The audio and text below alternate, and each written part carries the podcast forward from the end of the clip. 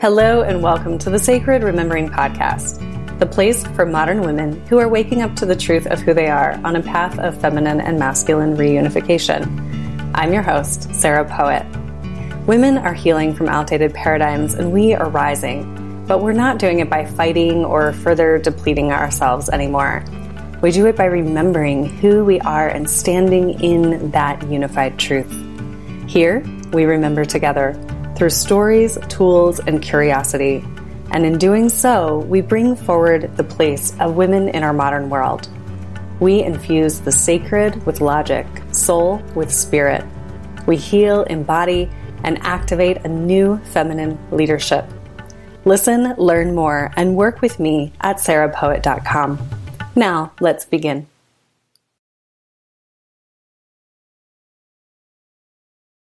Hello, beloveds. Hello, and welcome back to the Sacred Remembering Podcast. It's so good again to be here with you all.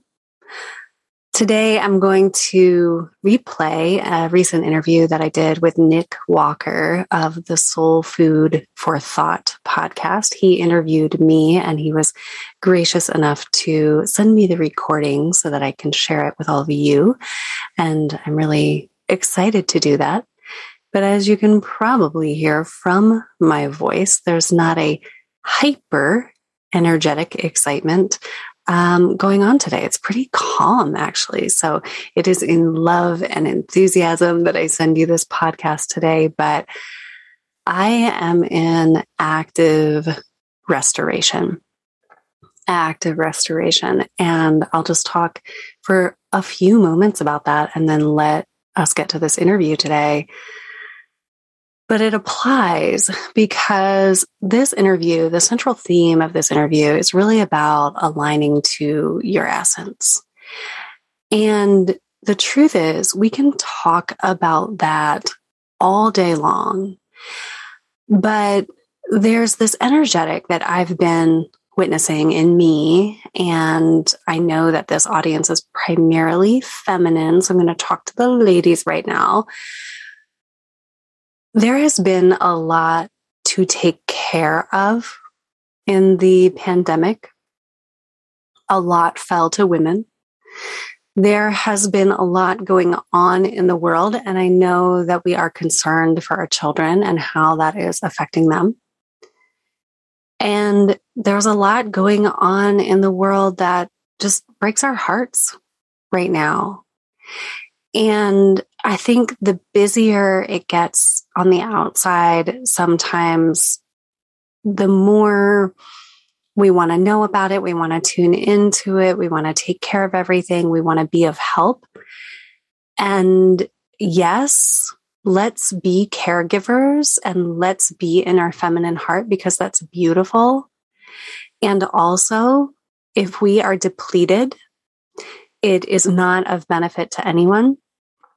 And remember that the feminine energetic relies on rest and restoration the word is coming is actually redemption. And I'm sitting here just on my meditation cushion, talking with all of you with my eyes closed. And so, redemption. Hmm. Almost, oh, and I got a little chill there. So, there's a mystery there. There's a little mystery in that and what that means for our relationship to the feminine. But, you know, this world for a very, very long time just mowed over the feminine we know that that's true. We know that this world habitualized us to give up our energy and to continue to deplete ourselves. And it is actually in the active remembrance that the sacred feminine, she doesn't hustle. She does not hustle. And it is that feminine that has right relationship to the masculine that does not ask for the hustle. So let me expand on that. So in a patriarchal society, we are all emulating a, an unhealthy masculine essence. The push, the go, get more done, achieve, power over, whatever it takes, right? We know that orientation. And even women who are reclaiming feminine, have been reclaiming feminine and themselves, we continue to find ourselves in this orientation. And it's like, oops, I'm back in that orientation. And I recently found myself there again. And I've been talking about it in this podcast, the, um, you know, the demands of the schedule really. And then my relationship to, um, caffeine and how I was getting through the day. I mean, I was doing things. I'm living a sacred life. I'm paying attention. And I got tripped up in how am I going to get everything done? And I was drinking more caffeine in a day to stay on point because it was like, okay, I'm going to, I'm going to write this. I'm going to work on this.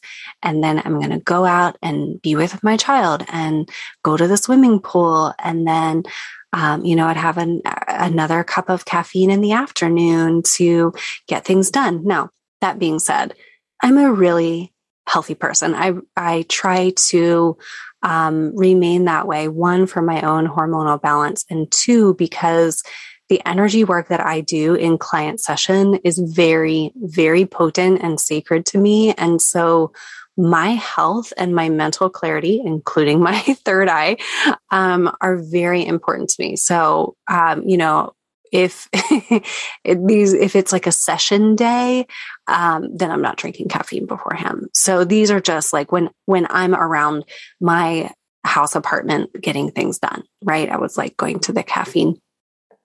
So actually this is kind of opening up into a story about what was revealed in the first 21 days of the king temple space that I'm holding. You remember me talking about fall in love with the king. We did a 21 day practice. And in the 21 day practice, each woman is uh, responsible for determining what she is going to be working with, what energetics she is going to be working with within that 21 day practice. And so I decided I was going to work with the energetics of, you know, feeling depletion and this tendency to vacillate to um, the caffeine. And then I was noticing some hormonal imbalance and, and so, oh, and different breath patterns and some breath patterns that were more associated with like fear. Um kind of like a stuck feeling in the diaphragm you know and it's like oh my gosh when am i going to get a full breath? When am i going to finally catch up on the to-do list? You know it's it's honestly how it was starting to feel. Happens to everyone right?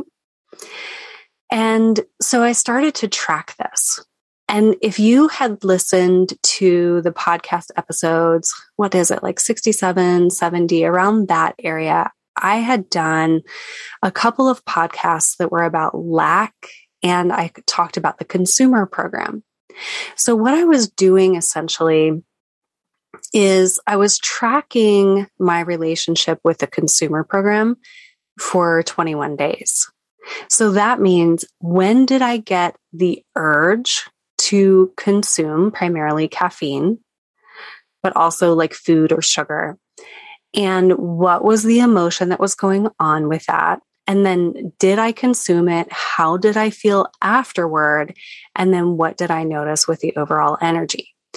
So now keep in mind, this is sacred space that I'm opening up this contract, this 21 day practice where I'm saying, I want to experience regenerative energy, regenerative energetics. I want to experience the feminine that always has plenty to give, right? Is resourced is in balance with the healthy masculine, right? This is what I want to be getting back to. And so I was tracking where I was off balance with that. Now, the magic and mystery that ended up coming from that in the reveal, because remember, what I had asked for was regeneration. So we don't necessarily, when we're traveling a soul path, we don't, you know, it's not always like crystal clear exactly why we're doing what we're doing. But my soul, in deciding to do that for the 21 day practice, what was revealed were patterns in my own inner masculine relationship that were not supporting my own inner feminine. So that might seem obvious to some of you listening, or some of you might be scratching your heads. It's fine. The energetic of push that patriarchal masculine go by all costs, get it done, that had snuck back in. It had snuck back in. And so if I am saying, and we talk about this in this podcast um, interview with Nick Walker, if I'm saying that I want a relationship with the divine masculine and I want to feel, I guess, you know, more so than it's important, like to have a relationship with a man. That's what I'm saying. I want to restore the relationship with the divine masculine. Okay. Um, as a woman. And so what that looks like is looking at how do these energetics play out in me? You've heard me talk about these things before. So I can't be running a, um, I'll say a weak masculine inside of me if I want to feel the full replenishment and restoration of the feminine. Do you see that? So oftentimes we want the outward, the outside world to change for us to support our rest, our restoration, even our redemption. And we want to see that from the outside world. And my friends, I'm not sure that we are going to see that from the world that we are living in for quite some time. But this transmission is to say to you that what we are going through now is taking us to the world that does honor the feminine. And we don't need to wait until those, until that evidence comes from outside of ourselves. Rather, we are creating it with our energetic. So if you are looking for ways to track your time, your energy, and to look at how you're using feminine and masculine, I've got those resources. We've got structure and flow. You can take that as a private mentorship. It comes with a planner where you track your energy for 90 days. It's amazing. I've used it time and time again because it works. So we've got structure and flow. You've got private sessions with me, private long term space holding with me. Okay. And then I've got other resources as well. You can go to sarahpoet.com and find those. We are restoring feminine, and that feminine restores a healthy masculine. So then the next personal reflection for me is not, well, where am I going to experience this space holding from the masculine on the outside of me? No, it's okay. What is my relationship with the masculine looking like now? And so this weekend, my son is at his father's, and I have decided that this masculine essence in me is going to do the space holding for the feminine essence in me. See how this goes? And I'm creating more space for more downtime so that the feminine can go very deep. If our masculine inside of us is in a hustle orientation, our feminine will never get to rest. Okay. So this is where that feminine masculine inner relationship makes a lot of practical sense. If you're wondering, how do I have a relationship between my inner feminine and masculine? Go to sarahpoet.com and download the resource that I made for you that's called The Pathway to Feminine and Masculine Reunification. This also has implications for relationships as well. So I am excited to announce the uh, a new resource that I have available for free on the website. It'll be um, there within the upcoming days, weeks, but get on my email list right now at sarahpoet.com. And this resource is called Feminine Masculine Money. Or maybe masculine, feminine money, I think is how I typed it out. but it's how your relationship to the feminine and masculine inside has everything to do with your relationship to money and also your relationship to love. They go hand in hand, as we know. You've probably noticed very um, mm, common patterns in your relationship to money and, you know, men, men if you're a woman, and, and vice versa. So there is a correlation between the inner masculine and feminine and your money and your relationships. I'm really excited to get you that information. A few other calls to action very quickly. If you are loving this podcast, and I am hearing from you that you are, so thank you so much for being here. Don't forget that you can support it and then that energy exchange is greatly appreciated. I'm going to name a few ways that you can support this podcast and my work. One, you can go to Apple and Spotify, subscribe to the podcast, rate and type out a review, a worded review. Very important. Thank you so much. Two, you can follow me on Instagram at embodied breath and share with a friend. Three, this podcast is actually on Patreon. And Patreon is a way for artists and makers to be supported in making a living for what they create. And so it is patreon.com backslash Sarah Poet. And I greatly, greatly appreciate a five or $10 donation monthly. It's just energetic support. Thank you for that exchange. You're welcome to leave more than that as well. At one point, I had a $300 a month Patreon. I love that. I love that. Thank you so much. So I hope that you enjoy this interview that um, Nick Walker held the space for me and asked the questions, but it's a lot of dialogue. And I'm sure that it will provoke a lot of inner questions and reflection. I actually re listened to this interview that we did. I guess we probably did this early to mid July.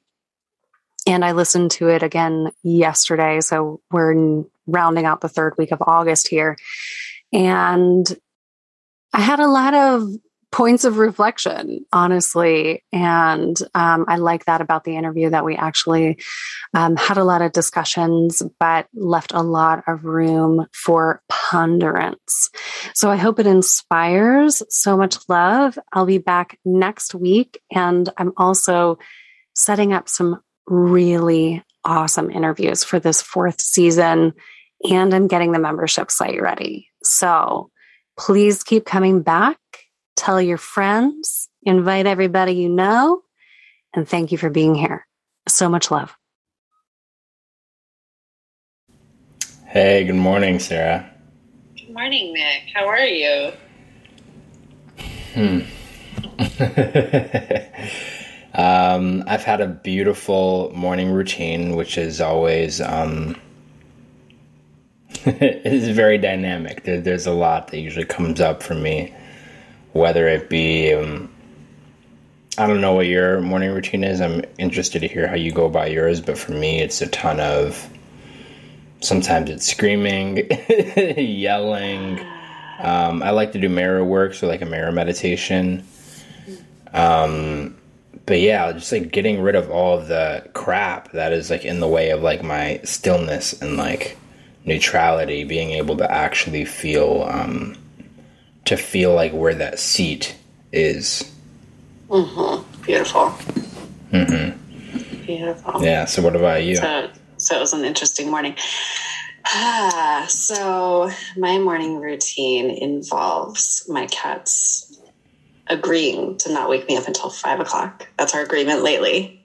So I get woken up by cats uh, because of the layout of of this apartment. Like they can be in my space, and so I'm like, okay, we need an agreement at five o'clock. Mm-hmm. So I feed them, I take the dog out, and then I um, have been going outside on the balcony and um, doing some practice to really like feel my essence and just be in the simple joy of my essence because you can get really carried away with um, doing a lot of work all the time, right? Mm-hmm. Really, I'm really good at self improving. And so I've been sitting lately in the stillness of just I, I am and the essence. And so watch the sunrise that way and then um, walk the dog and yeah, it depends if my child is here, you know, so I'm going to like fit in some writing, fit in some Kundalini, fit in some mothering, you know, all those things. Mm-hmm. Yeah.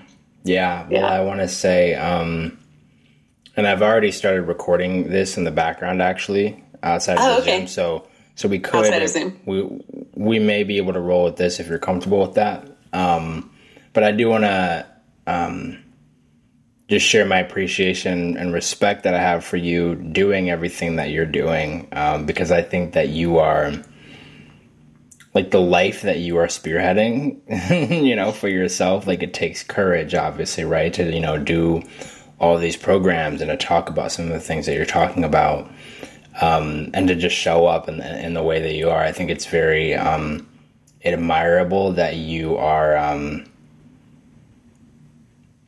just your integrity and and your courage and just how do or die you are, right? not quite ready to die yet, but yeah, I'm, I'm, ready to do. Uh, yeah, absolutely. Thank you for recognizing that it's a little, it's a little crazy. I mean, it has been. I I leapt from, you know, a salaried school principal position in a school that I had created um, or helped to, to create. And um, took this leap three years ago, trusting, you know, that I would be provided for, trusting that I would, um, you know, figure things out with the help of of, of the universe, let's call it. And it has been a wild ride, wild ride. But every time there was that question of, okay, you're to go back you're going to do something else? It's like i'm i'm clear that this is my soul journey. Um, you know my family doesn't understand it. My my son does thank thank goodness but like my grandmother does not you know? It's like what are you doing? Um, and so yeah i have continued to um, learn how to run a viable business of soul and and of this consciousness evolution that's happening on the planet. Um, and I'm not going anywhere. and I hope to uh, be able to teach others how to do something similar, maybe with mm. um, less of a rocky path. Yeah, absolutely. And, and so, with that said, I'm going to go ahead and, and introduce you. So, everyone, welcome to the Soul Food for Thought podcast. And today I bring you Sarah Poet. She is a polarity integration coach who focuses on feminine and masculine reconciliation. She is a former TEDx speaker and she um, she is the host of the Sacred Remembering podcast. Um, and something else that I picked up on is that she it seems that she focuses on sovereignty in every sense of the word and I think that is obviously very important. Um, and so, yeah, Sarah, welcome to the show. Thank you so much for having me. I really appreciate the invitation. Mm-hmm. So, my first question for you is what is alive for you right now? Mm. Mm. There's always so many things alive for me right now. um, so let me pause with that.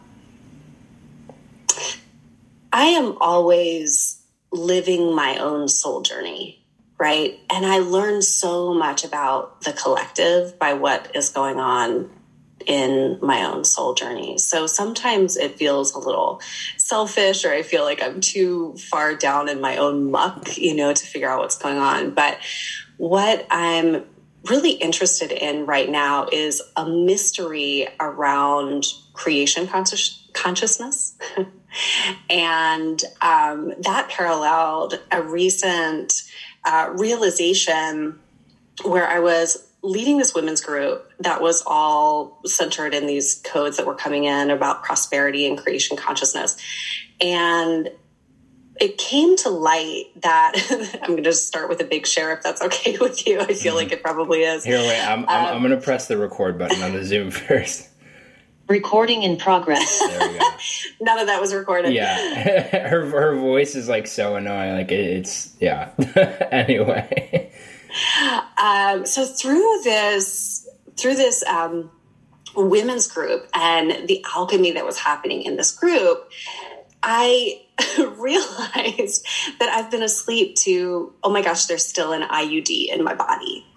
And this IUD that was in my body was really from a lot of old thought forms about, you know, I can't can't get pregnant, can't afford to get pregnant. Um, you know, I had a divorce, and so it's like no one's going to help me if I get pregnant. You know, those really old thought forms, and this device was still in my womb space, like in my creative center. And um, you know, I had I had uh, lost a child at an early age for adoption, and so like birth and the trauma around birth was always just very much a part of my life. And so it was this like by any means necessary, I won't get pregnant, right, with this IUD in there. And and then I was in this women's group, leading this women's group uh, around channeled material around creation consciousness, realizing, holy shit, I have this device in my womb space, which is my creative center. And it needed to come out, and it came out. And not saying that this needs to be true for other women who are listening, because I am glad that I had that device in there. You know, over the years as I was on this soul journey with um, uh, a couple of soulmates, and you know, it, birth control is is something that I really am grateful for. Um, but if we're talking about creation consciousness, I think for me, this is you asked me what was alive for me right now. Um, receiving information and codexes and, and healing and light codes around true creation consciousness and, and the masculine consciousness and the feminine receiving that consciousness.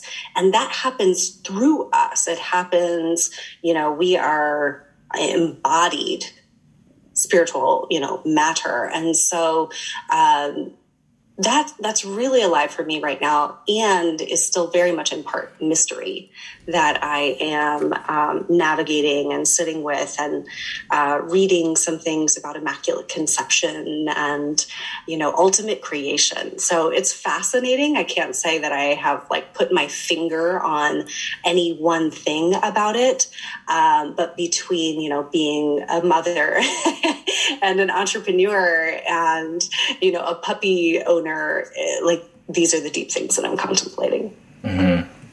Yeah. It's very interesting. Um, and thank you for sharing that. I think what's coming up for me is um, first, and I know earlier you mentioned like simplicity, like coming back to like your simple essence, like that simple essence that um, the way that I understand it is like that essence has such a powerful consciousness, I guess you could say, where it doesn't care about many of your fears or any of your fears, your limitations or like whatever it may be. And uh, when it comes to being able to to ground ourselves into like that organic timeline, I guess you could say, or however it, however it is you want to interpret that it's very interesting because it, in, in in my experience it can sometimes be daunting to to to hold that essence right and to see like oh like what would be on the other mm-hmm. side of this so a very um, legitimate example is the other day I was feeling very in my body. I was feeling feeling very simple in my essence, and I had this thought. I was like, I really want some coconut water right now, and so I had the inspiration to go online to like look at like okay, like what if I ordered just like a shit ton of coconut water, and and I was and I felt so centered. I felt so in alignment. but then whenever I saw the price that's mm-hmm. whenever like that fear crept in, right? And that and that limitation.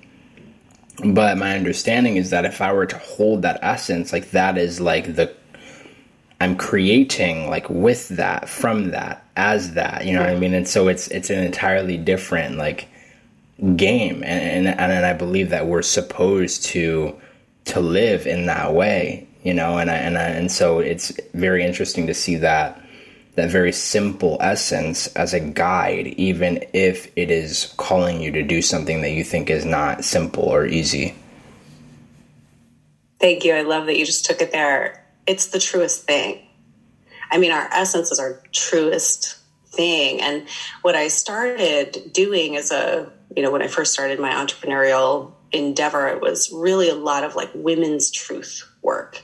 Can we hold the truth of who we are? Can we own the truth of who we are? And I had a really uh, wild, you know, childhood experience with a very controlling, like thought controlling father, manipulative, emotionally manipulative, um, religious abuse, physical abuse, sexual abuse. But it was so normalized that I didn't, I knew that something was off and wrong but the whew, like the mind control was so so thick that it was so much for me to wake up to that and so that's what i've been doing on my path and like owning okay this is my truth and this is my truth and this is my truth.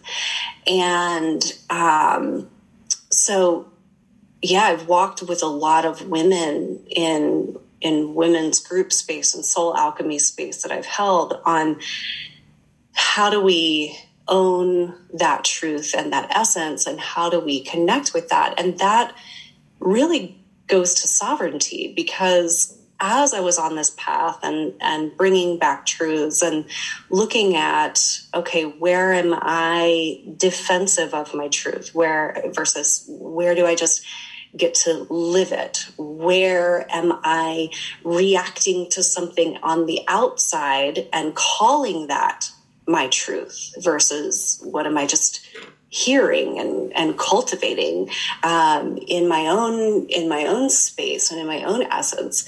And how we come to know that in a world where we have the parental influences we have the religious influences political cultural all of that, how do we hear ourselves?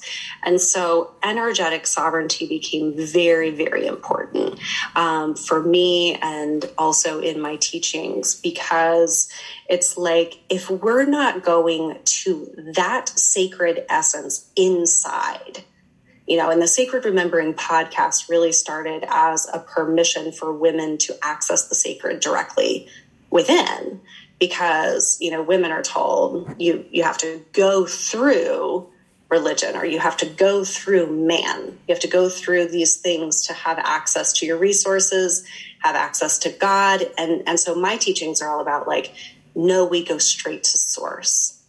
And this is our sovereignty. The sovereignty isn't something that um, you know we don't have to defend against anything in order to have our sovereignty. Rather, it's something that we cultivate. And then as we cultivate that, when we shed our layers of trauma and we shed the thought forms and we shed the, you know, um, the imprints and we shed the entities, quite honestly, because, like, you know, we've got a lot of stuff in our field. Mm-hmm we shed that, we become more energetically sovereign, and we're calling in more of our essence.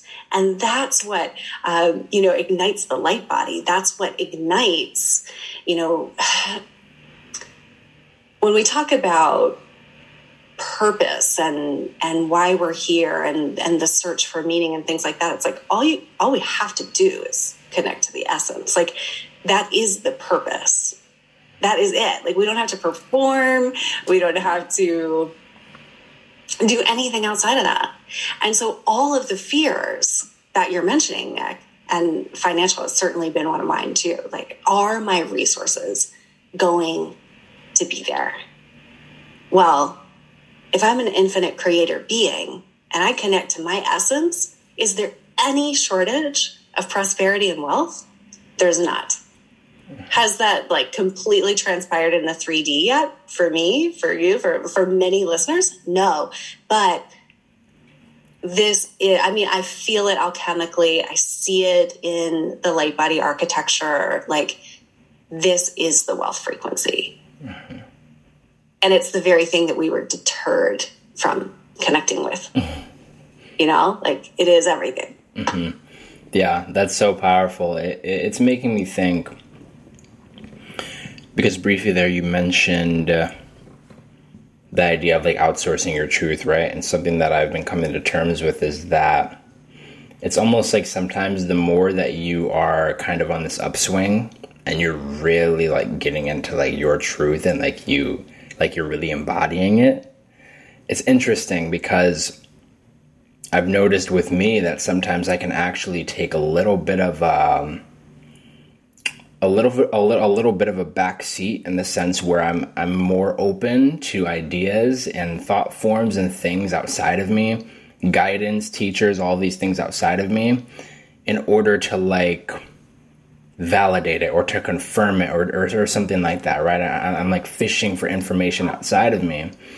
And it's almost like sometimes I've noticed myself um, trying to resonate with someone else's truth whenever mine was already working. you know what I mean? Like mine was never broken. And it's just very interesting because, I mean, I guess I, I'm just going to be straight up about it.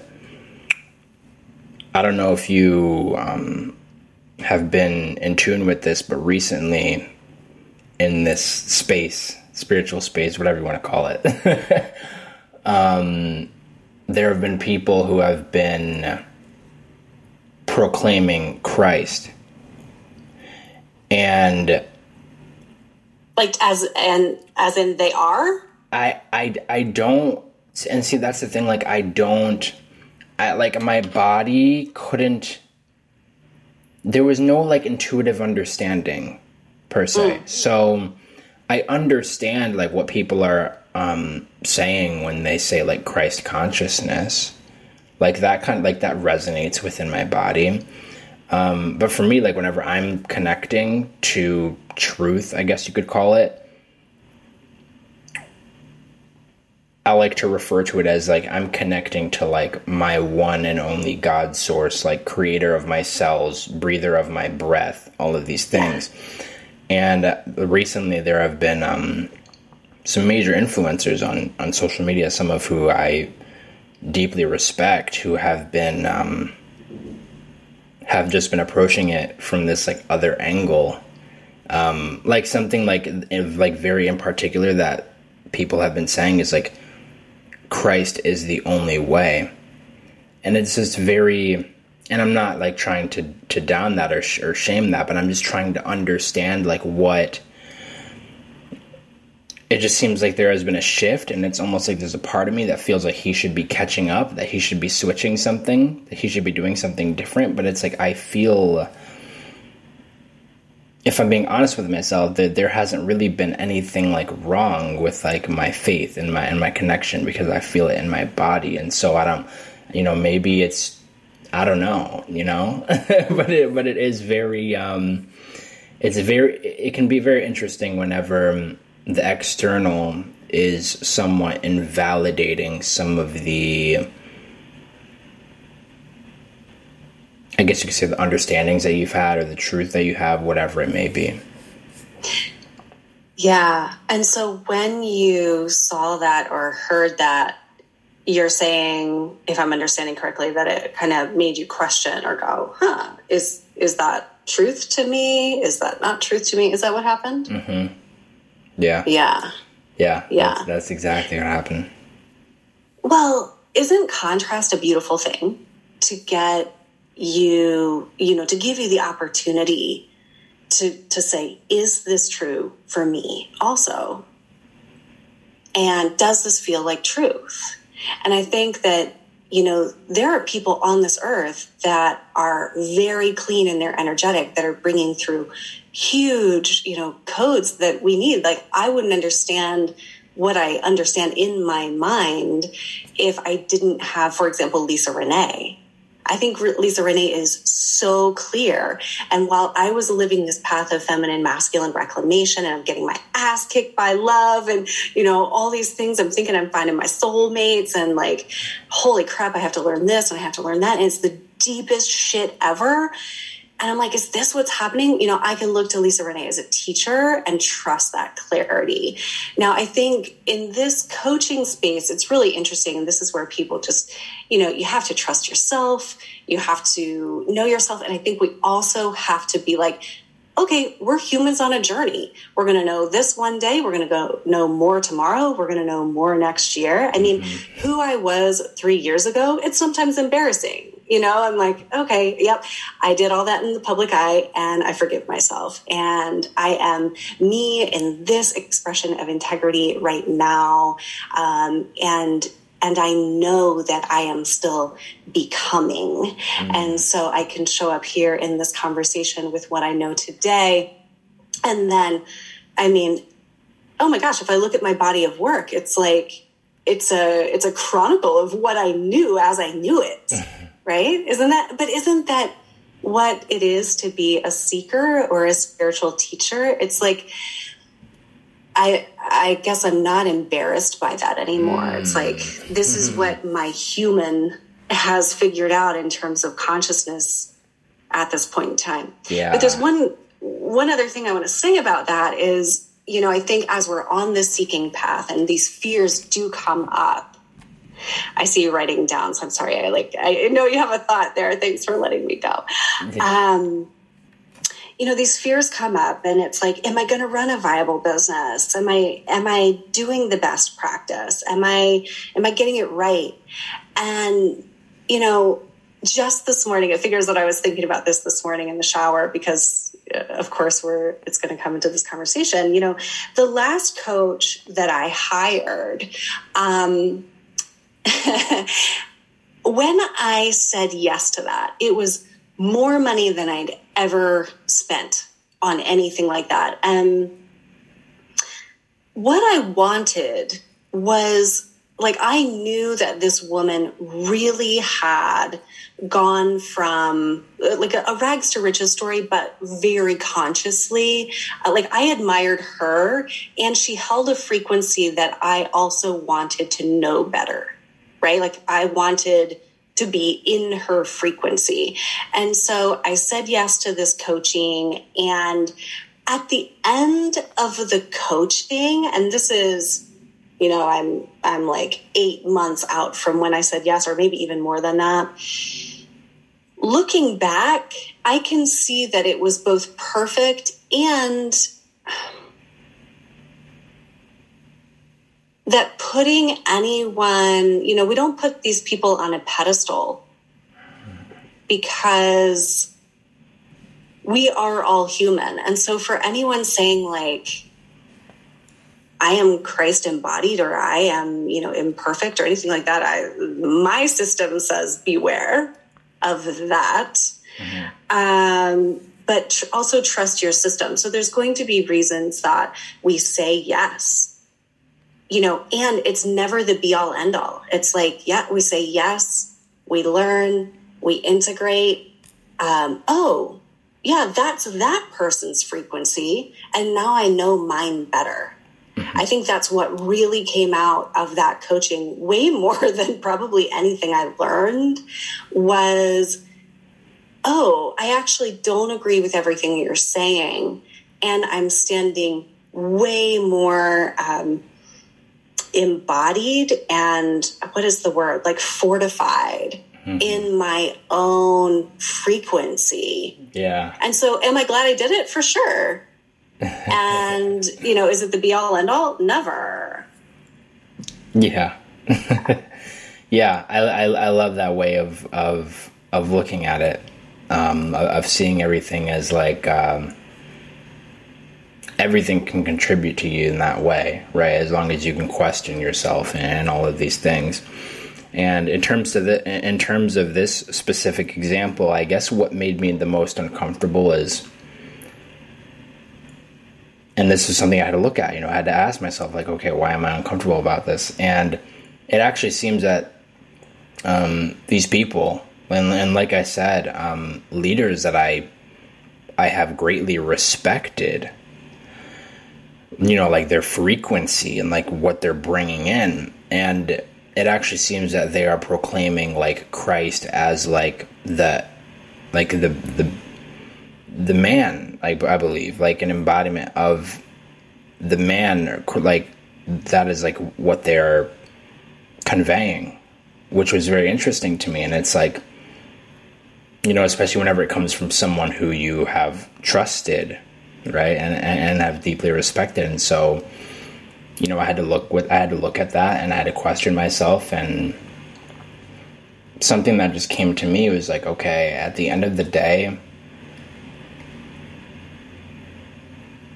I may not always know what God looks like or what God sounds like,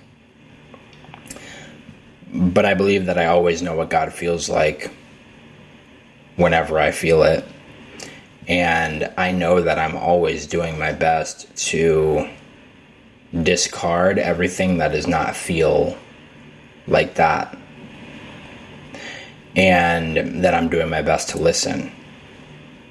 And so with that, like that that that's going to have to be you know that that that's going to have to be enough, you know, is just like my devotion to uncovering that true essence no matter what is happening in the in the external.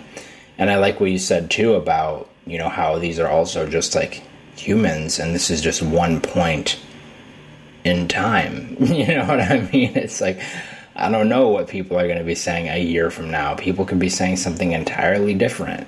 You know what i mean? And so that's why there's so much value in being able to you know to fortify yourself in that way and to really be on this you know, look at the things outside of you, you know, always question yourself, things like that, but return to yourself and um yeah, like like like this path is about you.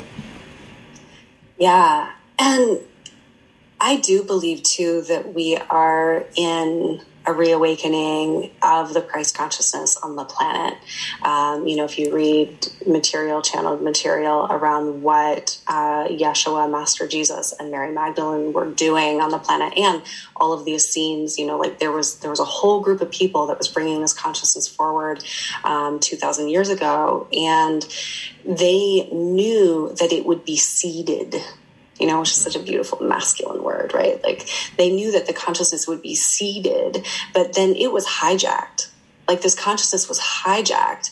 And, you know, how how amazing and beautiful that this avatar you know christ was willing to come into that embodiment even knowing that the message would be skewed and lost for so long mm. and so like when i look at my own journey. And this is why it's so important that we actually see our life journey and our quest for truth as a part of the solution of what is going on in the planet. And I like I feel the bigness of that as I say it. There's we are the solution. We are the embodiment of the new frequencies of the new earth. Like it does not happen except through us. It's happening in the earth and through the earth, but we are we are in living conjunction with the earth.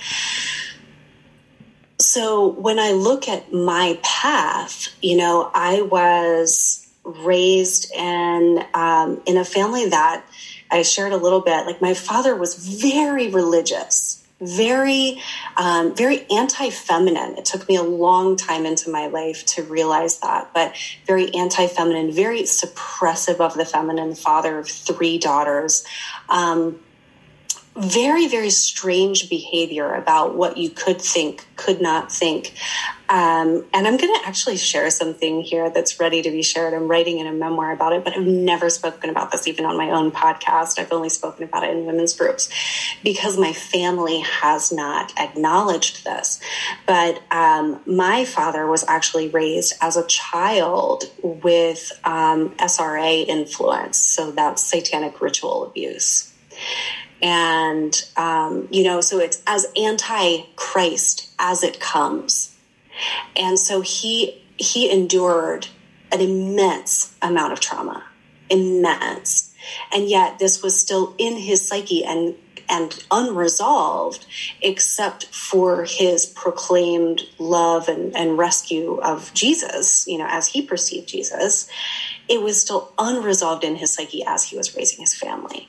And so, I mean, it has taken me a long time to unravel that mind fuck because it's like, oh, yeah, okay, that makes sense. I was raised by a man with very, very severe trauma mm-hmm. who was a narcissist who actually had in him probably running Luciferian frequencies, not even probably. Like I know that he was, and um, carrying out like cult influence on his daughters and I was the oldest.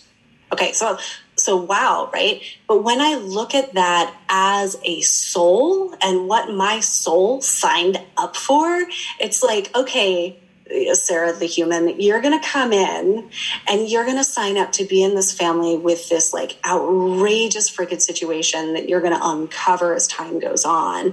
And you're going to have to claim your truth from that and transmute that density and discover, you know, and then you're going to remember the feminine and spend a lot of years doing that. Then, oh, yeah, we got to get the masculine too. Oh, by the way, this is all so that you can like be in a light body vehicle of Christ consciousness. Mm-hmm. you know, it's like, wow. And so that's, you know, there, there are always these, I believe, there, this truth that's like always underneath, always associated with the essence. My essence knew that the contrast of what I was experiencing as a child was not okay, right? But to trust myself and to trust this. And when we started, you were saying like, wow, you, you, like, yeah, we took big leaps. I took big leaps, right? But it's like, yes, I can continually trust my own essence to guide me. And my remembrance really has been, it's like surprise of all surprises, um, about, you know, Yeshua and Mary Magdalene and their union. But then bigger than that, the Christic union of feminine and masculine that I call Mother, Father, God. I call the Christos Sophia. It's like what gives birth to all life. And so to to come in with that kind of you know imprint and suppression imagine if i hadn't said yes to my own essence because i lived that way for a while i think everyone listening probably has a time where they knew you know they knew who they were and they they had to decide whether or not to go after it. And then we're listening now and it's like okay yeah this i think i have this truth in me this thing calling me. Am i going to listen to it? Am i going to stay in this job or am i going to listen to this? And it's like if i could like if i could tell people one thing looking back at you know who i was as a school principal was i good at that? Yes. Did i love those children yes, like I had two master's degrees. I could I could have done that for the rest of my life. But even just, you know, 4 years later, coming into this understanding of of the depth of the Christ consciousness of, of what's possible in terms of um, living in the light and really like activating the cells and healing the DNA. It's like, hell yes, I would do that a thousand times over. I would leave that job again and again and again.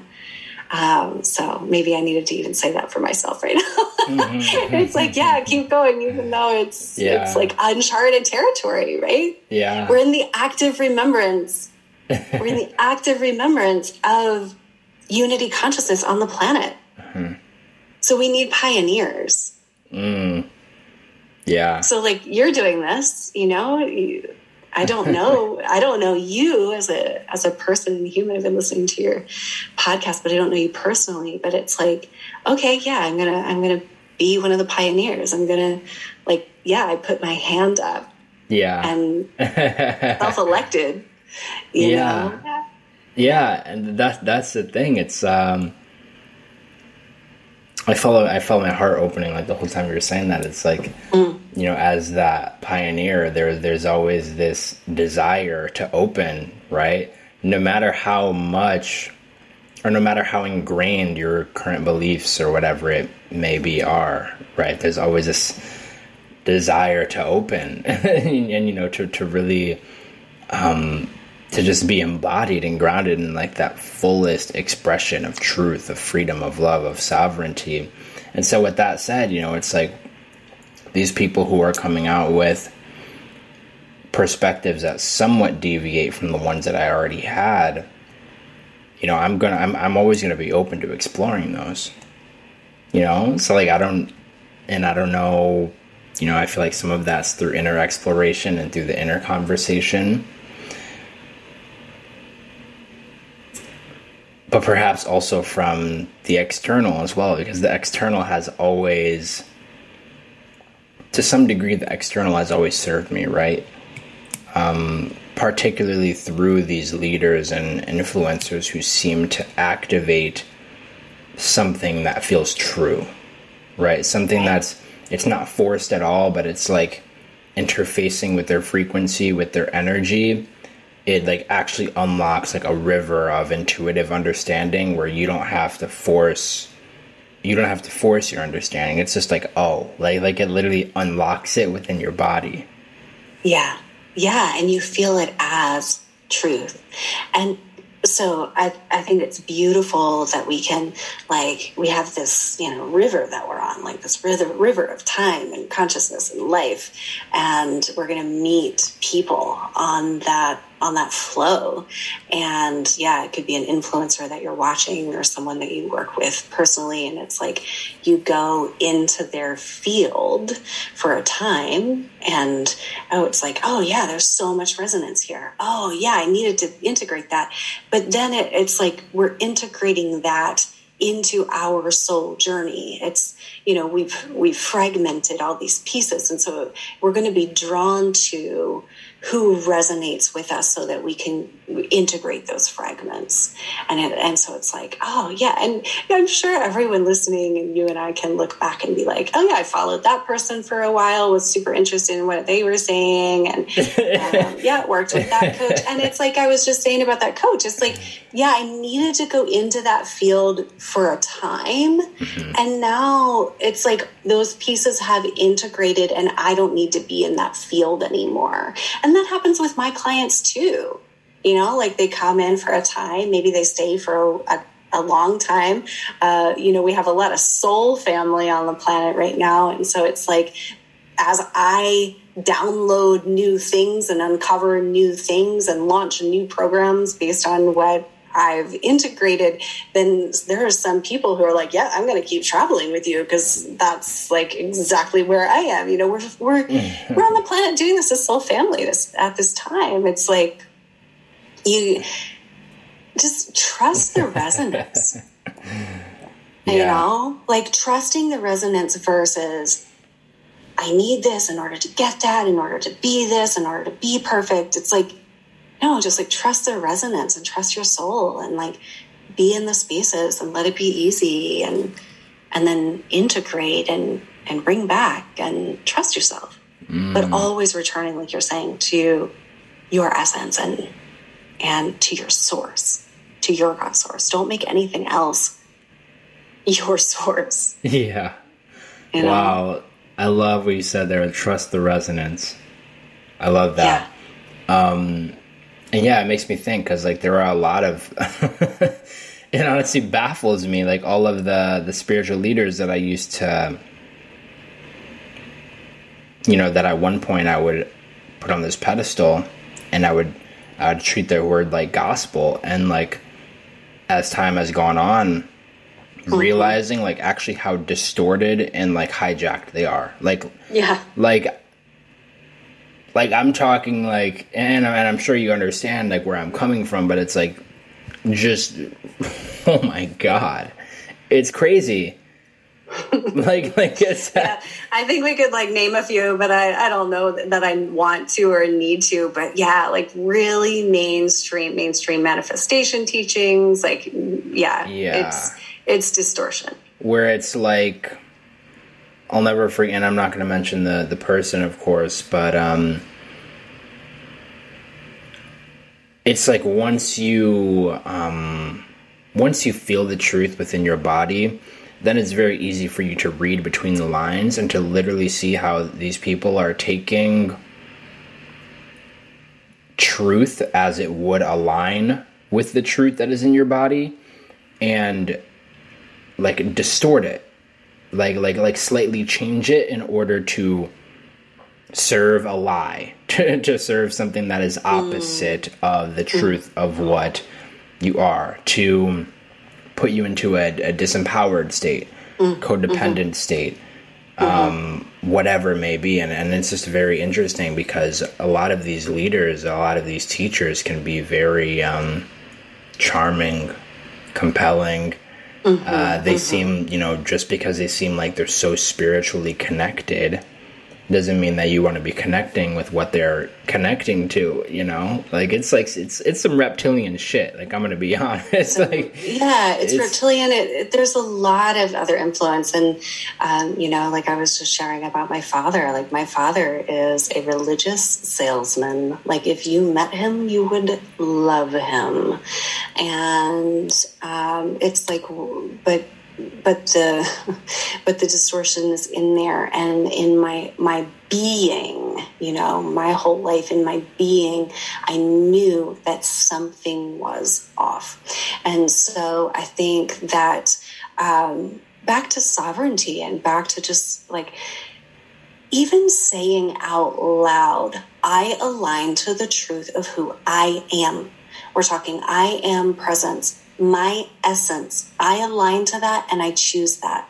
You can say out loud, I choose sovereignty. I choose to be connected to God source.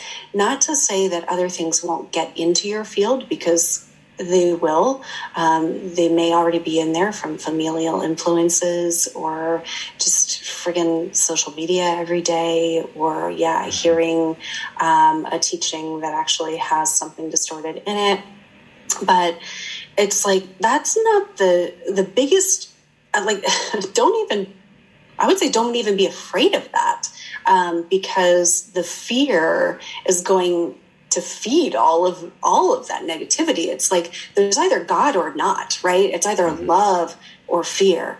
And so if you are continually aligning to the essence and the soul essence of who you are by sovereign choice, saying it out loud. Everything else out of my field. I am sovereign. I am sacred. I am free. I declare it and keep going. You will continue to fortify your field and your architecture. And what is not in resonance will bounce out. It, it will not be able to exist there anymore. And, you know, relationships change, beliefs change, but you, good Lord, if we're stagnating at this point in time, like that's on us because there's so much potential evolution. And um, I like, uh, it may have been Lisa Renee that said it first i don't know but you know ascension is a really hot word. I really you know an ascension is a hot thing. I really love to feel it but it's happening inside. So it's like inscension right? It's happening in us. We are the vehicle. We are the vehicle for these unity frequencies these uh, you know the collapsing of the polarization happens in us. So if there's a teaching that feels out of alignment and you allow it into your field, and you maybe bring it into your consciousness and it's a thought form and you try it out for a while then you notice like oh there's a polarity here. There's a contrast between what's in my heart and what's in my truth and then this outside thought form. Oh that no longer feels correct to me. So you actually quickly have the ability to um, mm, it's like collapse that polarity you know go back to love like oh okay i see it as I see this contrast. I know who I am. I am secure in my heart and in my truth. And so I'm going to, it's almost like loving the polarity. That's a quick way I can describe it. You know, like you love it. You don't have to have super stark boundaries. You don't have to fight it. You don't have to cord cut. You don't have to like, you know, keep it away with might because those are based in fear and and it's like if i know who i am and i exist in love and i have the sacred feminine and the sacred masculine in unity in me in my heart then i don't need to fight. I am love. I don't need to hold something else at bay. Mm-hmm. does that make sense? Mm-hmm. yeah. I, I, think it's very important um, one, I think it's great that you, as a leader yourself in this space, that you are so devoted to having a clear channel. And I think it's also interesting, um, and perhaps some of this is because you're a podcast host, but it's like you. There's something about you where it seems like the people who are aligning with you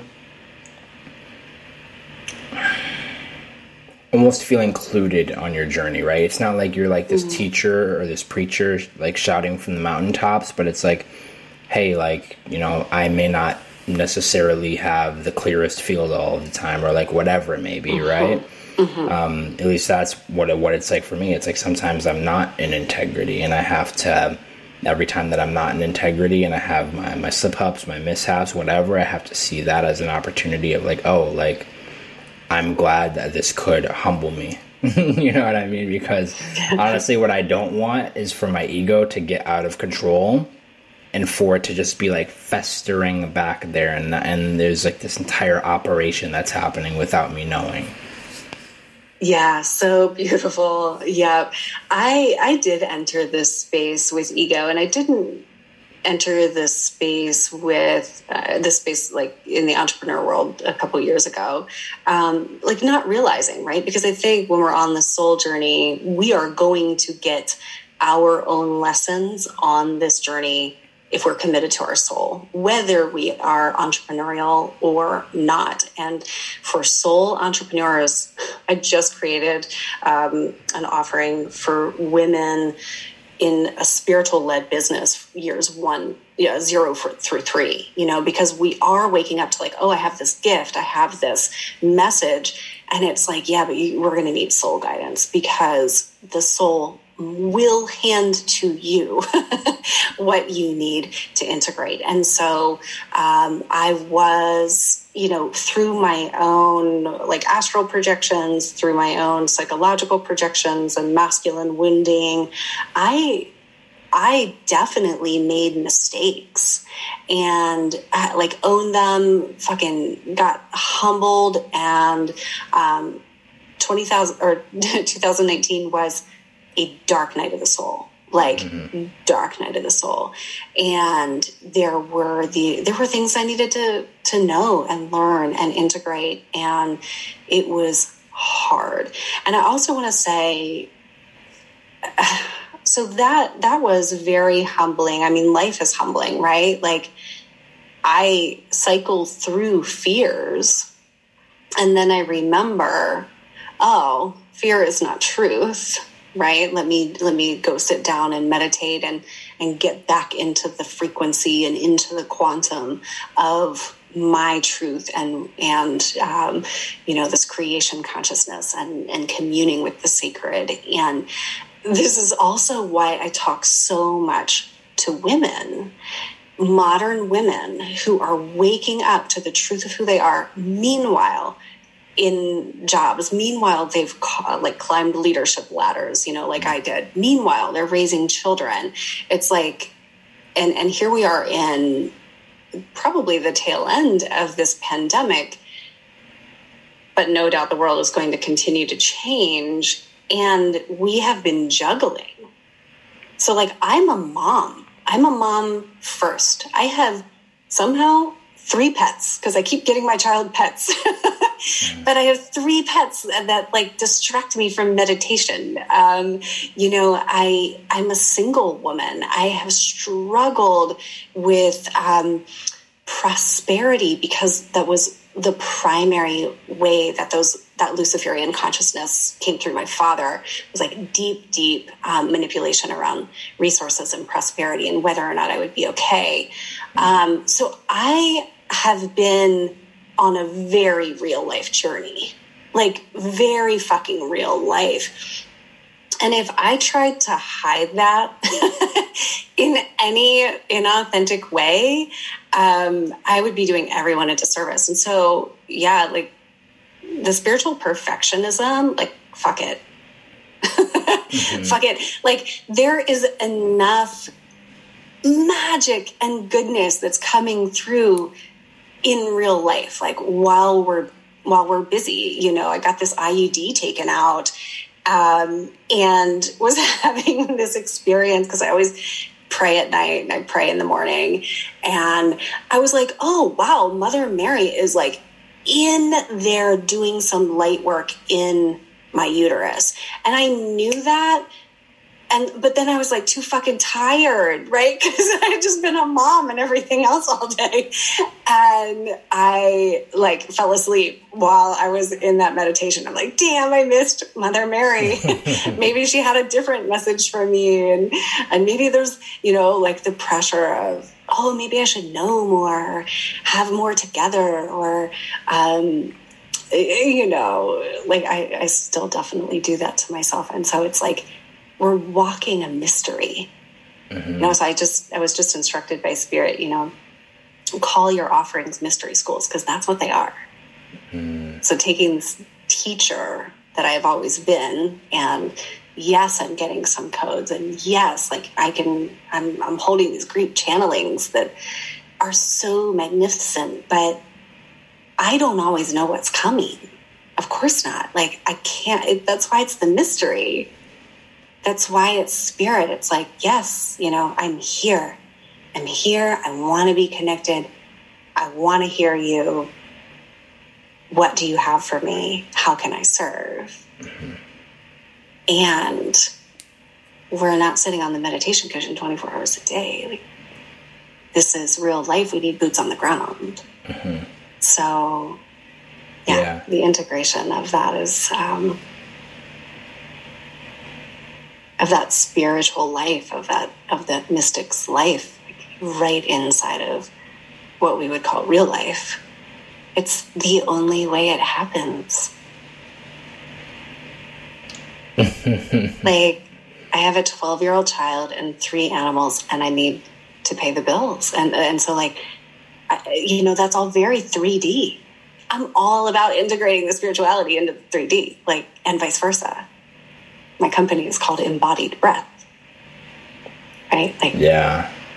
The spirit in the matter, the feminine and the masculine, like mm. everything together. I yeah. love that. I love that. Yeah. Yeah. yeah. Um because yeah, it's um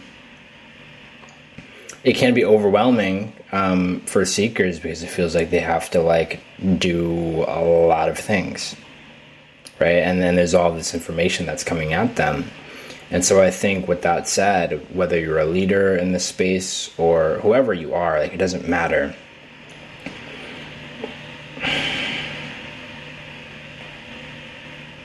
It's like how can we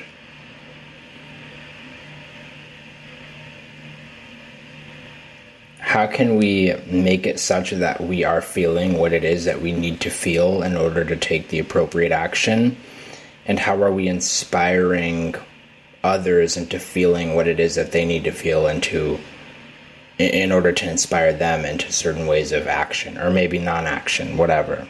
You know what I mm. mean? And I, and I feel like because at the end of the day, it's like we, we, we, we need to be connecting with our essence. you know. Mm. Um, and I and can I, you say that again? Can you say that again? So our you said something about like our action and their action. Can you say that again, please? Mm. Inspiring ours and theirs. Um, so, like as a leader, yeah, as a leader, um, how can we communicate our messages in a way that inspire people into genuinely interfacing with what it is that is alive for them so that they can take the appropriate action or non action. Um, mm. and, and, basically guide them to to clarity within themselves. May I comment on that? Mm-hmm. Well, it's it's more like I'm contemplating now that you said that, and I'm just kind of contemplating here in real time. But I'm realizing and hearing you say that that um, I don't do what I do so that others will change their actions. Like mm. I'm actually not trying to influence action. Um, which is interesting. I'm going to contemplate this more after mm. after our conversation. But um, you know, for me, I think, and this is just raw and honest. For me, yes, I am a leader, and I was a leader in schools. I was a leader probably at four years old. I mean, it's in me. But my job as a leader, I see, is to be in integrity and listen to my truth. And as a business person, this took a while for me to figure out because I would I would offer things and then the action that I wanted people to take was join me in this offering right? Because my financial security is off is also tied to that. Like okay so here I am and I'm I'm giving the things that I know and I'm giving you this podcast and I'm like giving giving giving all the time I'm giving you my thoughts. It's resonating with you. Like you, let's exchange right? And so I think the the marketing for me became a little um, maybe out of integrity or something because there was that fear that was influencing the the thing that I wanted them to do. Mm. So really what I want everyone to do is like follow their soul, is to connect to their truth. Because if we're doing that, we're back in unity consciousness and the world is a different place, right? Mm. So I'm here to help with that so as I see it now, Nick, um, and I've definitely just gone through a major energetic cleanse, you know, with these summer eclipses, and and so some of this is like reformulating now. But you know, I just developed uh, a gender equity uh, and leadership training. Um, offering in my business it's on my website and i i have all of this experience with children, and children are so um, confused in this time. And it's like teens, this is the age of identity formation, and they haven't been able to be with their cohorts of friends. And so we have teen suicide on the rise. Um, you know, then there's, so I'm really passionate about that. And I have offerings for that. Um, so, what I'm trying to point to is when I listen to my truth, these are the passions that come up and out of me. And it's my job. And I am, I'm a projector in the human design. So I think that I do things maybe differently than other human design types. Um, but I see it as my job to like follow that passion and that truth guided by spirit and put these things out there and take right aligned action. Right. That's like the masculine essence in me. It's like, I can't just sit on a meditation cushion and say, like, okay, God, I'm ready for it all to show up. Like, I still need to be taking right action to say, I have these offerings. And do I know that lives transform in my space? Absolutely. Do I know that what I offer is in integrity? Absolutely.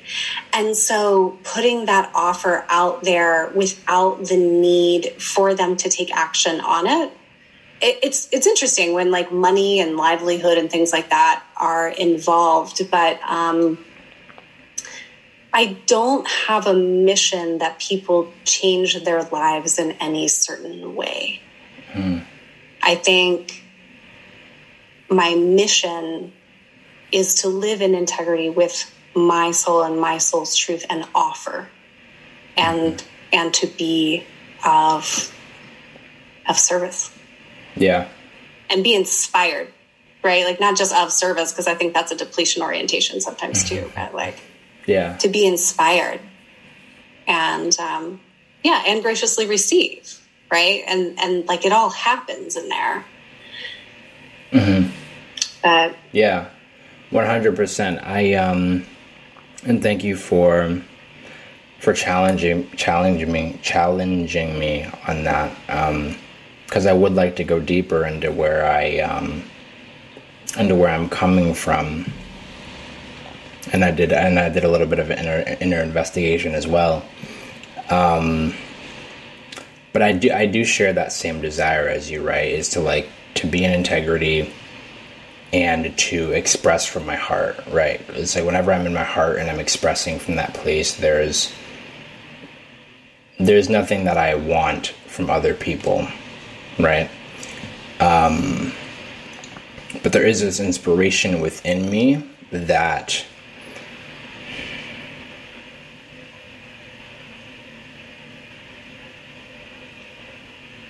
I'd say a theme in my life is like decision making. Maybe that's like an aspect of just like the masculine, but it's like how can I be clearer in the decisions that I'm making? And so a lot of the things that I share are um, I would I would I would say somewhat related to that theme. Right? It's like how can we come to deeper clarity within ourselves? And so my art um, a lot of the time can kind of come from that place, right? Um,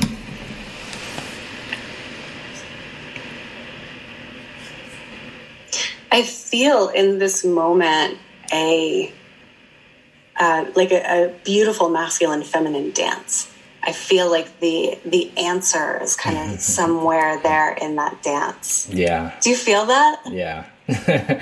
it's um yeah, because I think these are very like yeah, I, I, I yeah, yeah, because I'm like, I'm here. Will you have me? You know, like I, am I'm, I'm here. I'm offering, and you're like, yes, and you know, I, I want to lead. I want to take action, and so I'm going to contemplate this too. I don't know that I was like specifically challenging you. I was just saying, I don't know that I have that.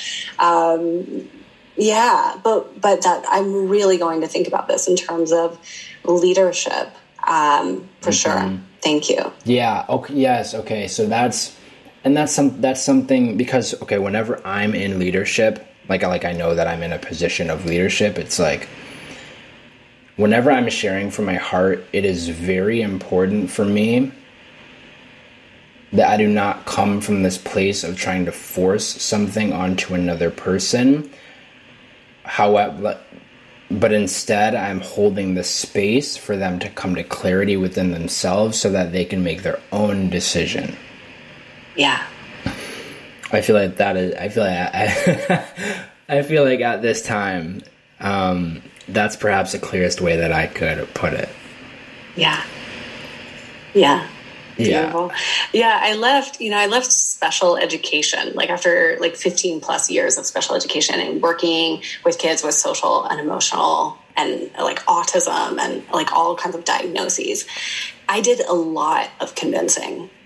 And I think that's a shadow side, you know, in mm-hmm. my in my personality and my gene keys and all of that, like that the need for someone to do it differently definitely was something that I exercised for a very long time and was in fact in my profession.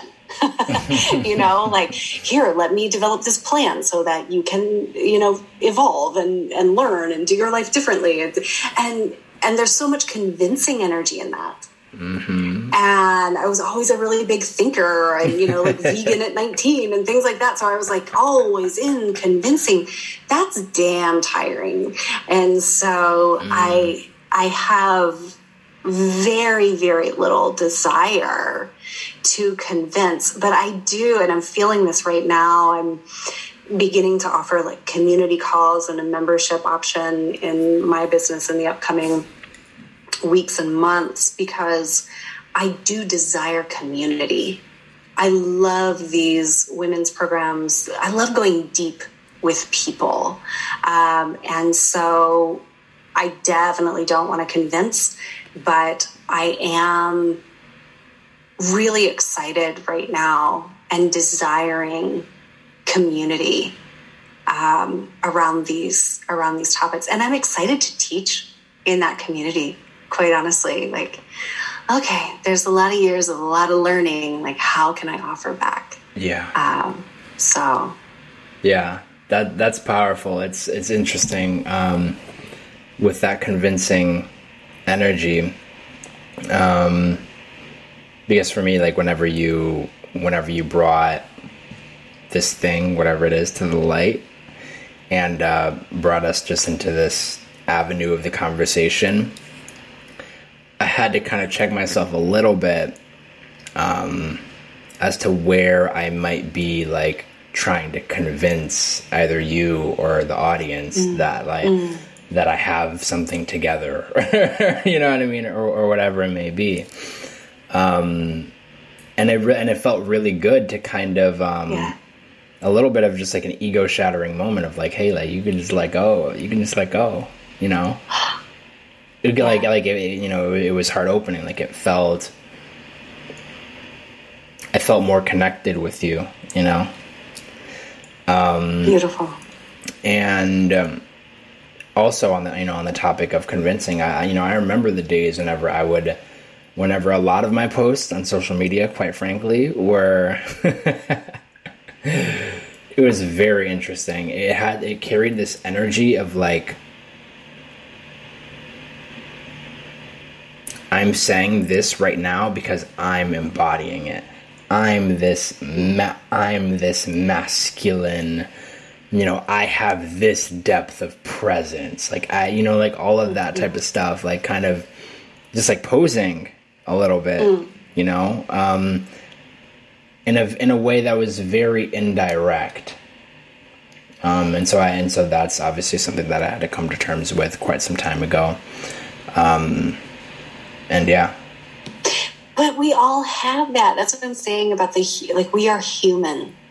And if we're trying to be a spiritual entrepreneur and not owning our humanness, then we're going to have an ego death.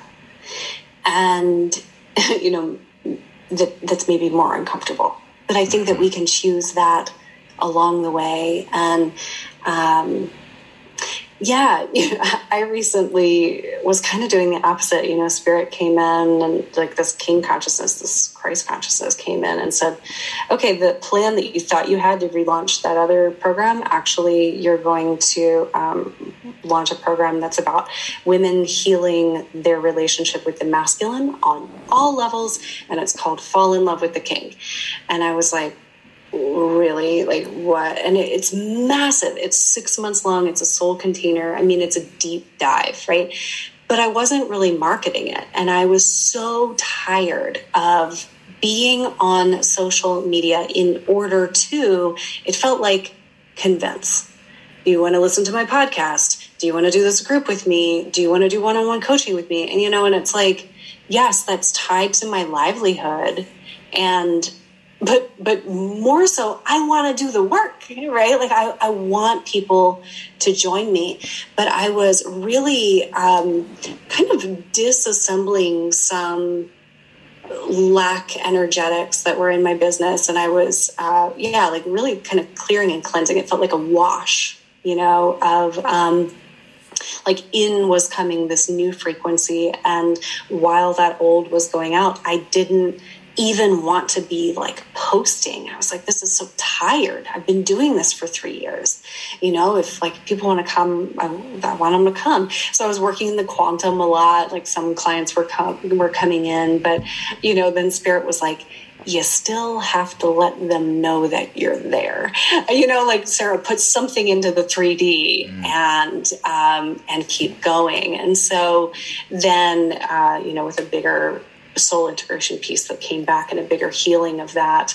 When that all cleared now i'm i'm putting out there from the space of um, you know invitation rather than like convincing. It's it's more invitation. Like there are christ codes coming through this group. Would you like to join? You know and to be able to say both right? Like wow i channel a christ consciousness Nick, it's not too long ago. I really wouldn't have been able to sit here and say that because I would have feared that it sounded like ego. But if I am truly being honest about what I find when I am in alignment with my truth, it probably held back for for a long time. If I'm being honest about that alignment, yes, this is part of my mission on the planet. And so I have to say these things. Mm-hmm. And and it's not ego. Um, and yes, next month I'm going to know more than I knew this month, and I might look back and be like, "Oh, I got that. I got that sentence wrong in that post because now I know that there's a bigger truth than that." You know, but it's like I'm going to forgive myself and I'm going to keep going. Mm-hmm. Right.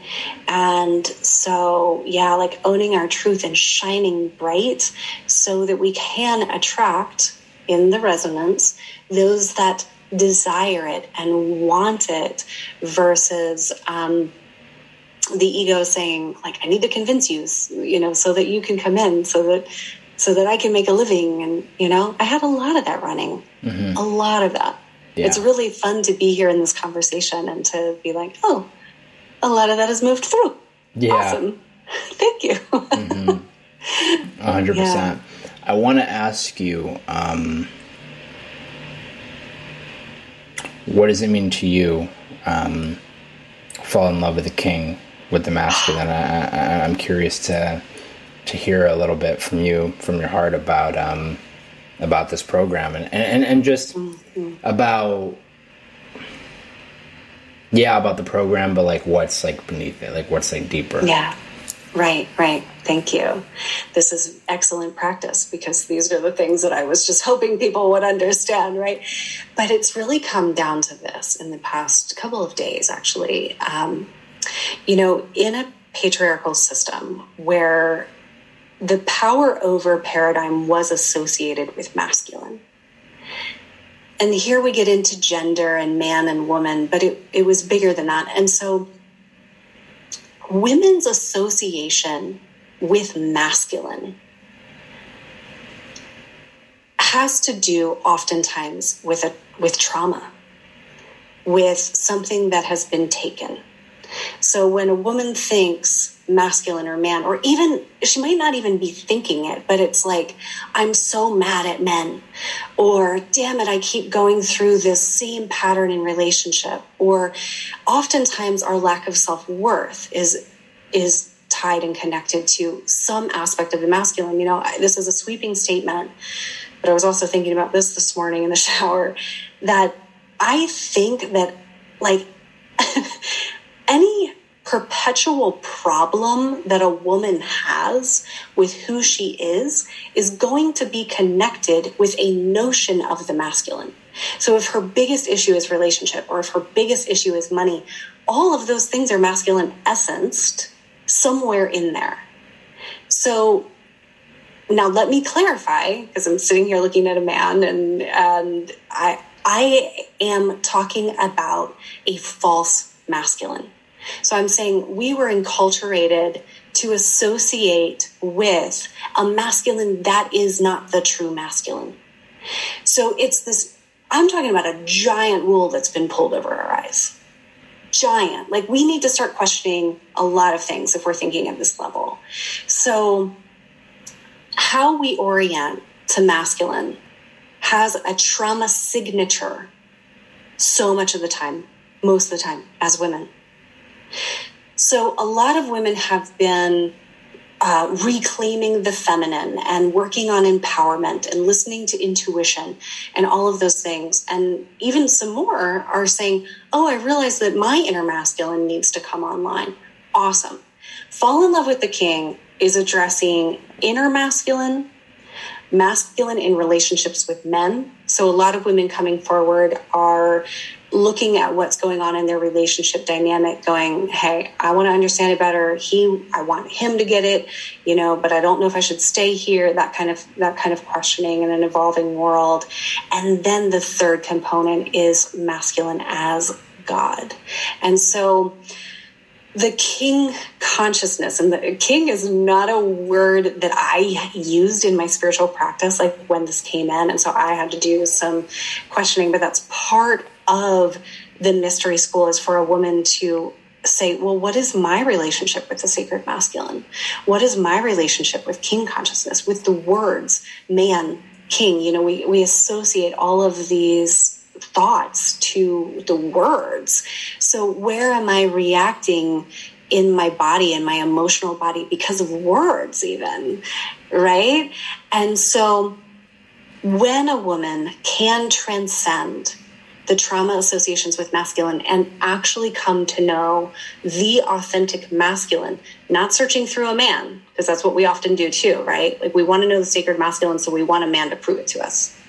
So this is actually going to the essence of the divine masculine, the king, the holy father, whatever she chooses to call it, and learning her relationship to that, allowing that back in. So for women with religious trauma, I was told that God was a man or God, you know, God was he and had a son, and I had to listen to both of those, and that everything about me as a woman, my thoughts, my sex, everything was wrong according to that. That's inherently traumatizing. So a lot of women in my practice come with religious trauma that is preventing them from unity consciousness because they have masculine trauma around God. Mm-hmm. So this is all of that. Nick, this is all of that.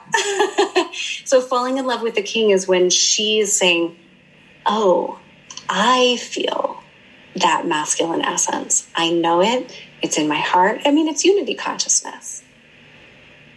We don't need a man to prove it. We don't need to be angry about the patriarchy anymore. It's transcending. Mm-hmm. Yeah. But not bypassing. Like we're doing a lot of integrating. Yeah. Right. Yeah. Yeah. That, that's very powerful work that you're doing. And, um, it's super important because yeah, um, our, our masculine has been yeah, it, has been um, it's been beaten. Like it, has been, you know, especially with New Age spirituality and things like that. And um, oh for, gosh, you know, oh, it's like non-existent. it's like not even there. Um, it's yeah, it's like the masculine with New Age spirituality is just not even. it's not even like it's a yeah, it's it's in, and the feminine itself it itself is distorted in that like it's it's a it's a mess. Um, but what came up for me as you were describing, um, all of that is my relationship and how my relationship has evolved with the masculine, um, just like the energetic, and something that I wrote down is like this idea that I will be punished when I'm quote unquote wrong.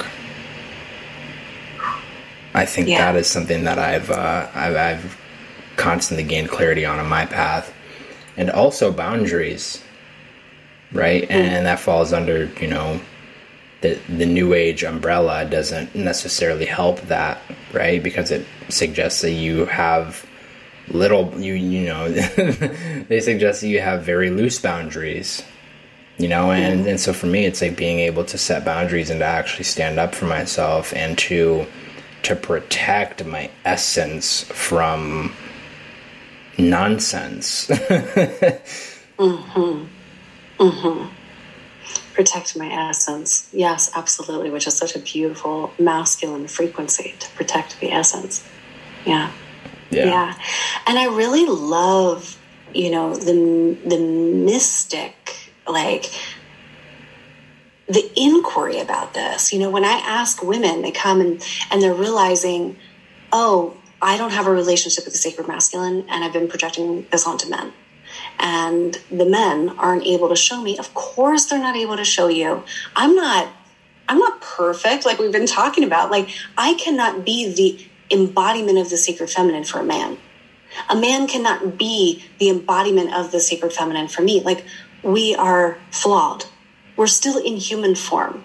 So, when we ask, and I think a lot of women ask men to show them something that we're innately desiring. We're desiring to know the masculine, you know, especially if we have a wounded relationship with religion or father or, you know, previous husband or something like that. Like if we have a wounded experience or a traumatic experience with a, a false masculine under patriarchy, then we're holding that, but we're looking for the solution.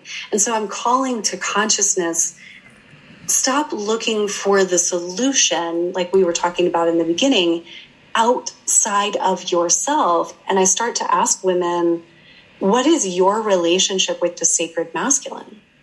And they're like, well, I don't know. I'm like, well, that's where you start. You start inquiring. Like you sit down on your meditation cushion or on your bed and you say, okay, what is the sacred masculine to me? I'd like to know you.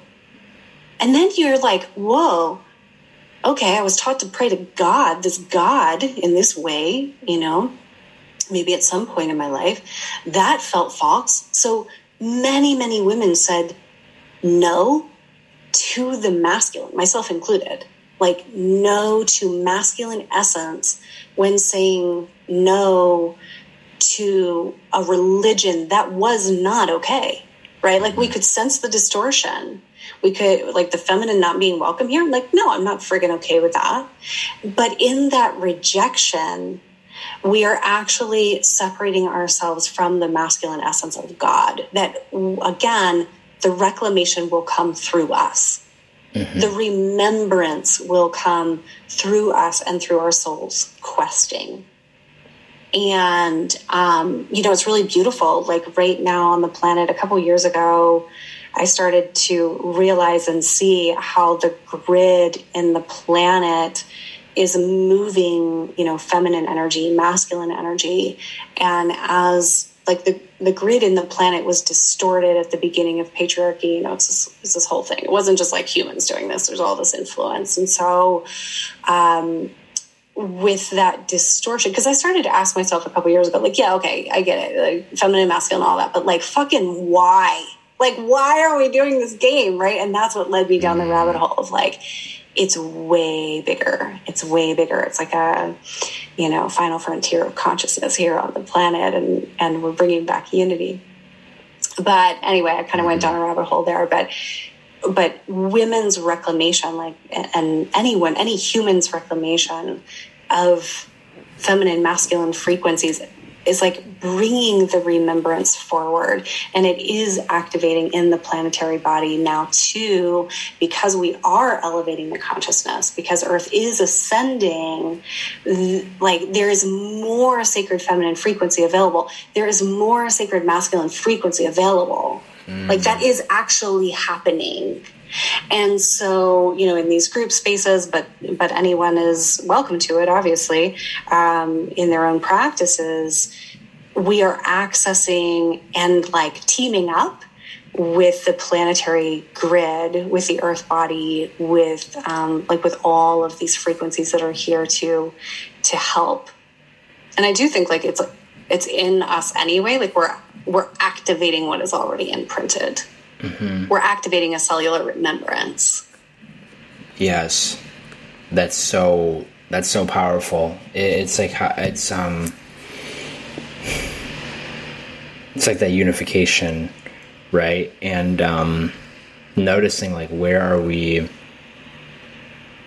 neglecting or abusing or suppressing our essence or feminine right. like like where are we creating that that separation or where are we allowing that yeah. separation to exist.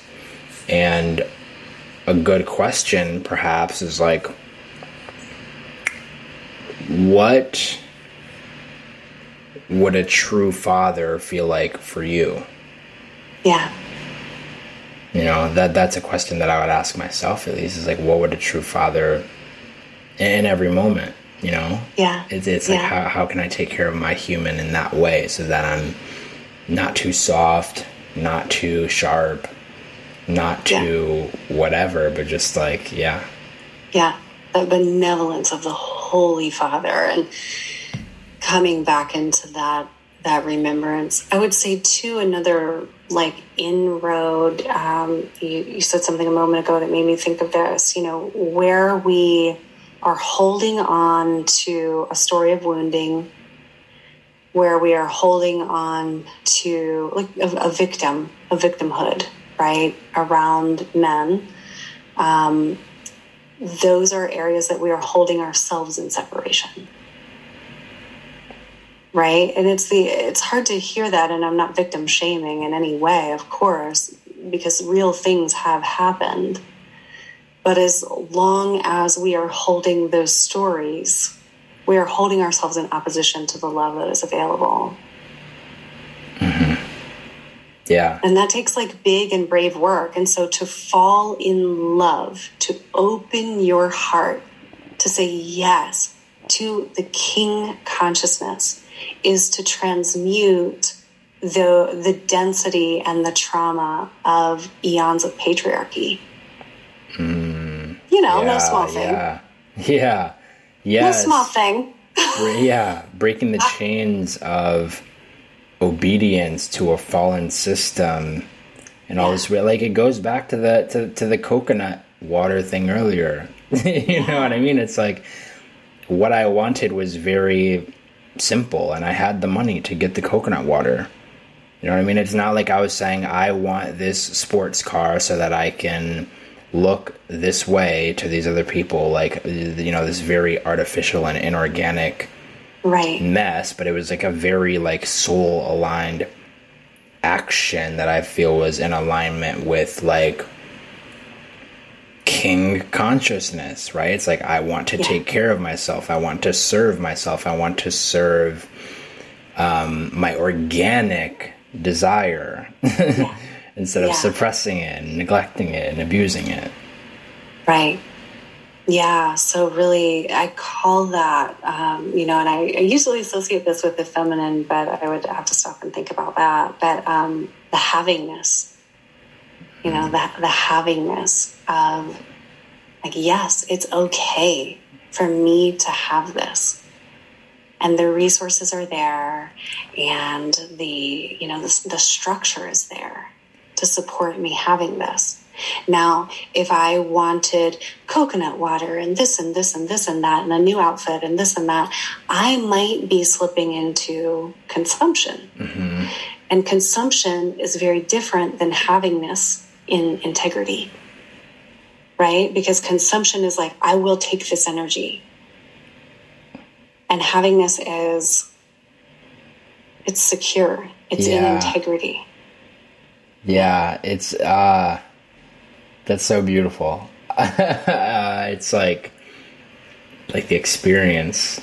It's it's something. Um it makes me think because from a masculine perspective, I guess you could say is like for me I've noticed um sometimes if I allow myself to slip into that too much, into that consumption, and it's from a place of misintegrity, I guess you could say, or whatever it may be, or, or, or wherever I'm allowing like that feminine sustenance to, to dominate me too much, there's actually, and maybe this is, uh, maybe this is wounding, maybe it's like genuine, I don't know, but I've noticed at times like an anger or like a frustration of like not being fully solid almost. Or not being yeah you know like just like in general like if i'm not in integrity there can be um some anger that comes up in, in me. And and and then like i said like maybe some of that's healthy anger maybe some of it's not healthy. I'm not sure but i just think that's that's interesting. I know for me, the the area in life of havingness, consumption, money, you know, there are so many layers to that. Um, it, it's like some of our biggest shadow. Um, I think for for most all of us, and so to disentangle that, I encourage anyone to be patient with themselves because it, you know, these these things, and it's everything about worthiness and um, consumption goes back to that that original wound of separation from from God and from love and separation of masculine and feminine and like in, in that power separation paradigm, you know, some could have it, some could not. And so this is so deep in the fabric of our culture and our psyches and um, you know trying to figure out like how to still work with a tool such as a dollar bill that has been so distorted previously but like trying to do that as a light worker and a light being, um, you know, it, it's fascinating and tricky times, um, and we've got to live it. Mm-hmm. we've got to do it. Yeah. So I have two final questions for you. Okay. What to you is? Oh wait, no, that's the last question. okay. Okay. Um, what is some soul food for thought that you have for the audience? Ah, soul food for thought. We just gave them so much soul food for thought. um, so much. Yeah, I think just I'll go on that last topic of, um, you know, for for women, where do you expect an external masculine, like a man, to show you what the sacred masculine is. And for everyone listening, where can you begin to reclaim a, a relationship with the God essence of the masculine? and and know that in your being in that truth essence not just from an outside source of what someone else tells you but like how do you feel it? How do you experience it? Yeah. That's so profound because it's like otherwise it's it's almost like it's it's like a program. You know what i mean? It's like you're interacting with yeah. something that's not yeah yeah. Isn't this a beautiful challenge? Like, you know, we've had a couple of generations of people reclaiming the sacred feminine. And so there's like all of this writing on it, right? So if a woman's reclaiming sacred feminine, she can, she can find plenty of books on it. But like, where are the resources for, um, you know, I, well, where are the resources for a woman who is reclaiming her relationship to the sacred masculine? Like, the, this is new territory. So, yeah, we are we are activating this mm-hmm. you know yeah. in inside of us yeah and and it's like and if we're going to if we're going to reestablish and to remember our relationship with god with source whatever you want to call it we can't afford to to outsource you know like we've been talking about this entire conversation we can't afford to outsource our understanding you know, it's got to yeah. be like an inner standing. Like, what does it feel like? Inner standing. I love that. Mm. Yeah. Um, and so finally, Sarah, what to you is the meaning of life? The meaning of life. Uh, to love. Like to remember the heart and to love.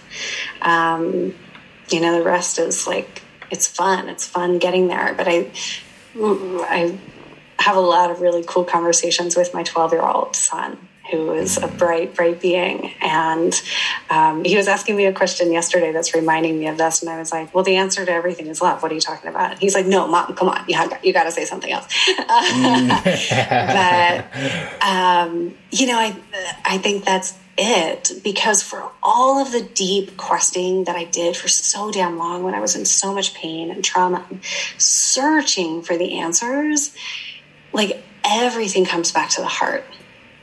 Everything comes back to the heart. And like, if I can live the rest of my life from a space in the heart, respecting unity, respecting everyone, and like being curious instead of convincing, you know, if I can live the rest of my life in my heart, like I'm I'm ready for that. I'm that's enough for me, you know? Yeah. So that's my answer for today. yeah, yeah. Thank you for that. I think it's I think that anecdote from your son is super interesting. I'm I'm wondering where he uh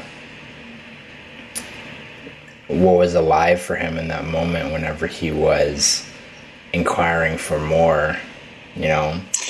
He was giving me a, I remember more now, he was giving me a really like a complex riddle that he had made up. And it was, you know, like you were turning left and right and left and right. And I'm using that as a metaphor because I don't even remember the words he used. But he was like, and then where do you end up? And I was like, love and he was like, no, that's not where you end up. You know, and I was like, no, that's where you always end up. Like, what are you talking about? That's where. So he just, it wasn't that he was uh, like negating that love was the answer or anything. Yeah. He was just like, no, mom, play with me differently. That's, that's really uh, I love yeah. that. yeah. Cause like love is very, you know, cause sometimes we'll need like a, like a fierce love, right? Um, yeah, or whatever it may be to to like protect love itself. right, true love, and like love doesn't mean being a pushover. You know, for this like fall in love with the king theme, for a woman to love men does not mean that she gives herself away without discernment. You know, it's it's like if I'm truly loving everyone, loving myself, loving them, I'm clear about what is true, what is good for me, good for them, and I'm making discerning decisions about that. Mm-hmm. And so love does not mean giving yourself away so that you're in depletion. Love is sovereign. Yeah, exactly. Love is sovereign. and when you're in that sovereign energetic, love only overflows. And I can't even believe, like, part of me, Nick, is like, holy shit, I'm saying these things because I spent so many years guarding my energy and guarding my resources and my feminine because I had been so hurt and so depleted and I didn't know how to like get it back. And so this path of living the truth, aligning to yourself, trusting yourself, gaining that energetic sovereignty, that path leads to the heart and to love and then there's there's nothing that can be taken from you. That's the like mm-hmm. that defies the whole separation paradigm. Right? Mm-hmm. yeah. It's so, like i cannot be taken from. I cannot be separated from god. Mm-hmm. yeah. yeah. I want to i want to leave it at that. That was heartfelt um, and this entire conversation has been heartfelt. And um, yeah, I, I appreciate you showing up as you did today. So yeah, thank you for being here. Thank you so much for the invitation and for having me and for asking me questions and letting me uh, share to such depth. It's rare. Yeah. Thank you. All right. Well, everyone who was listening to our show today. Thank you for being here, and we'll talk to you Absolutely. soon. Absolutely. Okay. So much love. To read my blog, schedule sessions, and to learn more about upcoming group offerings, head to sarahpoet.com.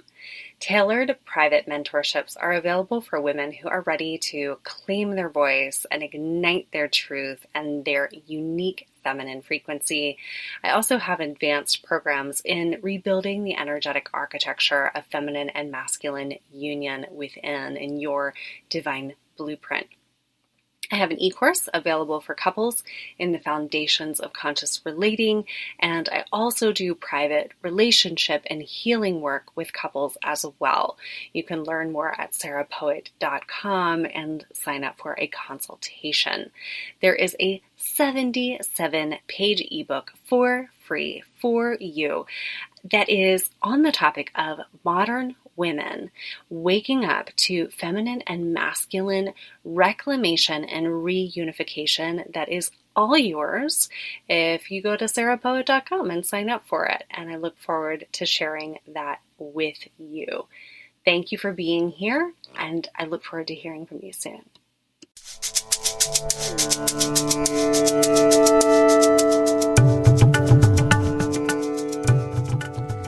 This is Sarah Poet of Embodied Breath, and thank you so much for listening to today's episode. I'm curious, what was your biggest takeaway? Remember that you are not alone on the sacred path, and women are rising now together. You can visit my website, sarahpoet.com, for more tools and inspiration to support your sacred remembering path. Please be sure to check the show notes, subscribe to this podcast, share with a friend, and leave us a review wherever you listen to podcasts. I love to hear from you. Stay connected, and here's to your path of sacred remembering.